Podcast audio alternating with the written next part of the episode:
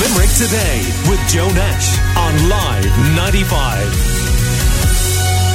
Big announcement this morning 400 million euro investment across three sites in Limerick, 400 new jobs for Limerick to be created over the next three to five years during construction, about 200 and then when operational. And the world renowned University of Pittsburgh Medical Centre is proposing establishing a new facility in Limerick. In essence, a private hospital. Well, uh, the Cathaoirleach of the Metropolitan District of Limerick City and County Council uh, is uh, with us now. Sarah Kiely, good morning to you, Councillor.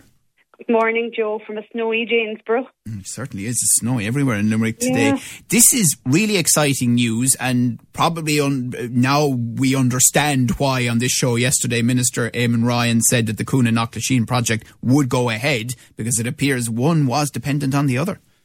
Yeah, it looks that way, Joe. This is a transformational project which has been proposed this morning from Limerick, and I think um, it was supposed to come yesterday, but obviously the the finer detail couldn't be announced until we were sure that Minister Ryan was going to sign off on the Coonagh Knockalisheen Road. So yeah, brilliant for Limerick yesterday and again today. So we can't complain here. We're getting a good bite of the cherry, and it's very positive news. So the proposal for the Thomondgate site comprises 63 new housing units. The development at Speaker's Corner on Hyde Road, I often pass it in the Yeah. mornings, uh, 36 one and two bed units, a mix of affordable social and private housing. Yeah, that's a very welcome development. The majority of the people on the housing list, certainly that come to me in Limerick City East and throughout the city, are usually approved for one or two bedroom units.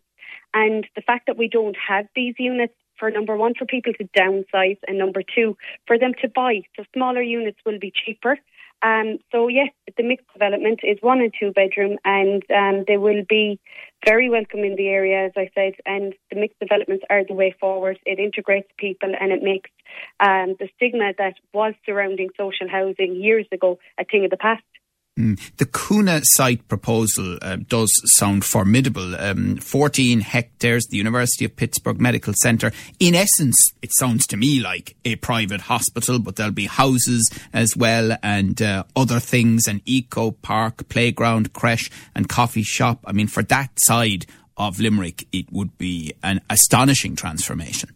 It is. It is an astonishing transformation, and it's nestled between Coonagh and Moyross. So that's why the Coonagh Knockalisheen Road was so vitally important for the for everyone in the area, for the north side, because the north side, um, it, it, it's different to obviously the the areas like we have. Um, Doyle, we have the Raheen Industrial Park, and we out in Castle Troy we have and a couple of industrial parks out there are retail um, units. Whereas on the north side, for industry, it isn't very well.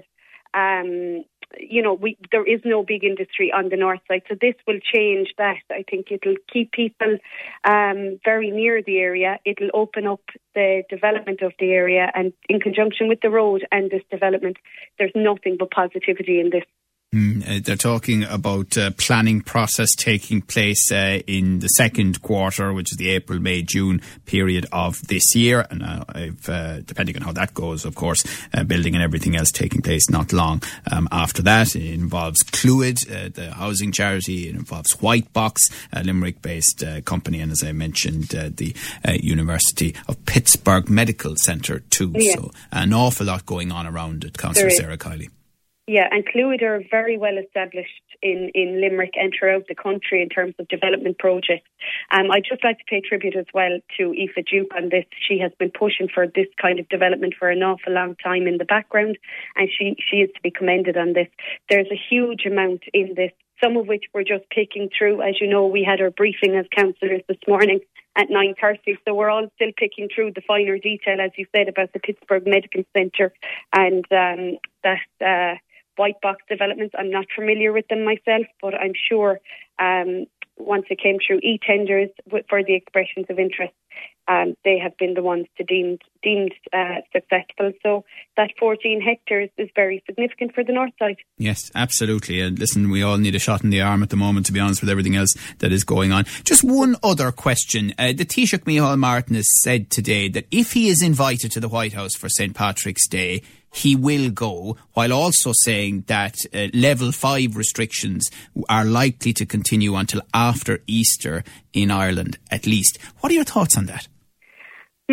oh, Joe, you love throwing a curveball at me. um, look, that's a decision for the Taoiseach, and um, look, I I'm not hundred percent sure, to be honest. Would I travel? No, I wouldn't. Um, do I think it's okay for him to travel? That's his decision and a decision for the government.